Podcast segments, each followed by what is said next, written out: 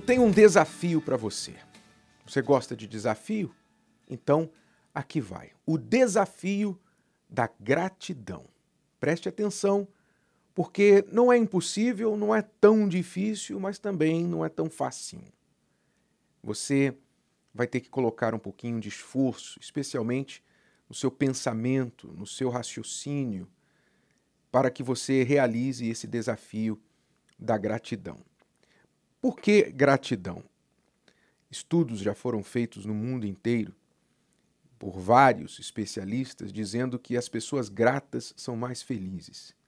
Um daqueles estudos, né, que a gente já sabe, mas alguém que estudou e aplicou algum método científico recebe mais credibilidade do que a palavra de Deus já garante para a gente de graça, né? Pois a palavra de Deus nos ensina em tudo dai graças não é? Em tudo dai graças. Então não precisava de estudo para comprovar isso, porque a palavra de Deus já fala. Mas a verdade é que quando você aprende a ser mais grato, você se torna uma pessoa muito melhor em vários sentidos. Sua saúde melhora, seu humor melhora, sua convivência com outras pessoas melhora, o seu ânimo, a sua motivação, tudo melhora para você quando você aprende a praticar a gratidão. Eu vou te dar três coisas para você ser grato.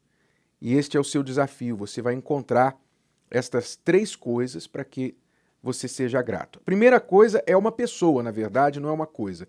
Você vai pensar, identificar uma pessoa por quem você é grato na sua vida. Uma pessoa. Você interage com tantas.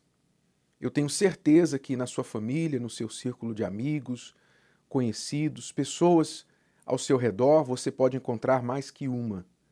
Mas como o desafio não é tão difícil, como eu disse, você vai pelo menos identificar uma pessoa por quem você é grato.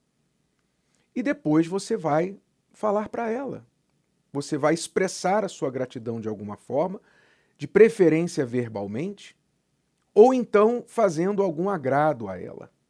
Faça algum agrado um abraço, um presente, um favor, ou simplesmente um sorriso reconhecendo: olha, sou muito grato a Deus por você, pela sua vida.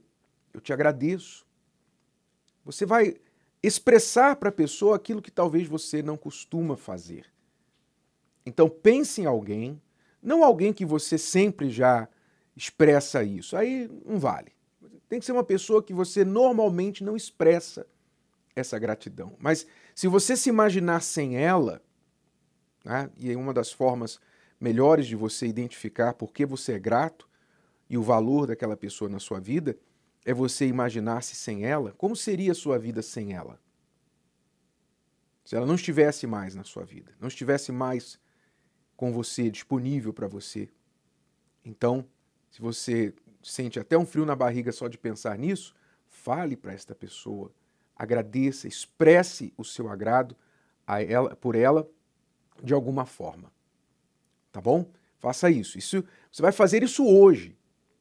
Faça isso hoje, porque não leva muito tempo. Às vezes é uma ligação, é uma mensagem, é um abraço, enfim, alguma coisa que você pode fazer ainda hoje. Expressar ou fazer um agrado a esta pessoa. Essa é a primeira parte do desafio. São três. Espere, espere pela última, que você não vai esperar tenho certeza que você não espera pela última. Mas a segunda é um benefício pelo qual você é grato. Um benefício. Esse é o mais fácil, né? Coisas que você tem na sua vida que às vezes você não se dá conta de quão abençoado você é. Por exemplo, nós não, não normalmente não pensamos nada sobre acordar de manhã e abrir a torneira, lavar o rosto escovar os dentes com água limpa. Não pensamos nada disso, não é?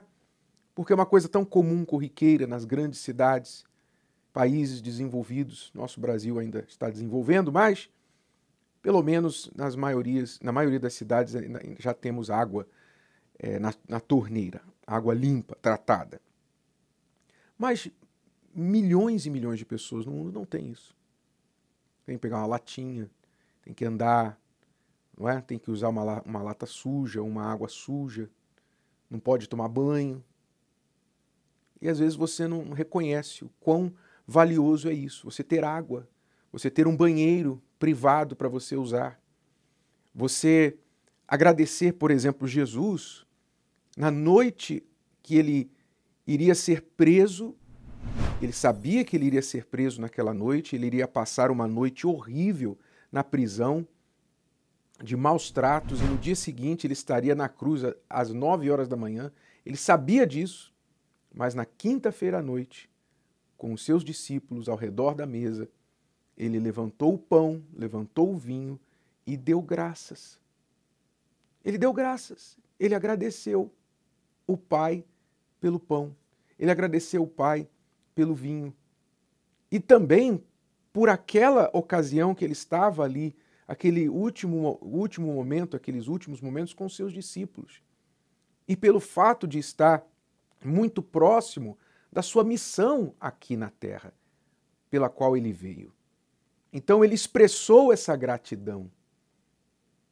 O que você tem de benefício na sua vida que você toma por conquistado, por corriqueiro, que você pode agradecer? É a cama em que você dorme, é a comida que você come, é o trabalho, é o emprego que você tem, que às vezes você reclama tanto, mas graças a Deus você tem, né?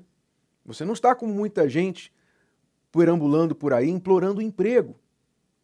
Você é grato por quê? Qual o benefício? Qual o benefício? Reconheça um benefício. E o que você vai fazer sobre isso? Você vai agradecer a Deus, como Jesus agradeceu quando levantou o pão e o cálice, ou simplesmente reconhecer isso. Reconhecer isso. E o terceiro? A terceira o terceiro ato de gratidão. Você vai identificar um problema pelo qual você é grato. esse aí, esse não é tão fácil assim, não é? Um problema pelo qual você é grato. Um problema que você diz assim: olha, tem um lado bom. o lado bom desse problema aqui é isso, é aquilo. Normalmente a gente só vê isso depois de muito tempo, depois do problema resolvido. Aí olhando para trás, a gente pensa assim, poxa, fazendo um balanço, até que foi bom, né? Eu me lembro, os meus problemas de casamento foram horríveis, horríveis, horríveis, momentos que eu não gosto de lembrar. Momentos assim de impasses, de ver a Cristiane chorando e eu frustrado, e as brigas que nunca se resolviam. A gente sabia que ia ficar falando, falando, falando e nunca ia chegar em lugar nenhum. Muito ruim, muito ruim. Mas graças a Deus por esses problemas, porque hoje o nosso casamento é maravilhoso. E não só o nosso, mas por causa dos nossos problemas de casamento, quantos casais têm sido ajudados pela escola do amor, pelo casamento blindado, pela terapia do amor? Quantos têm sido ajudados?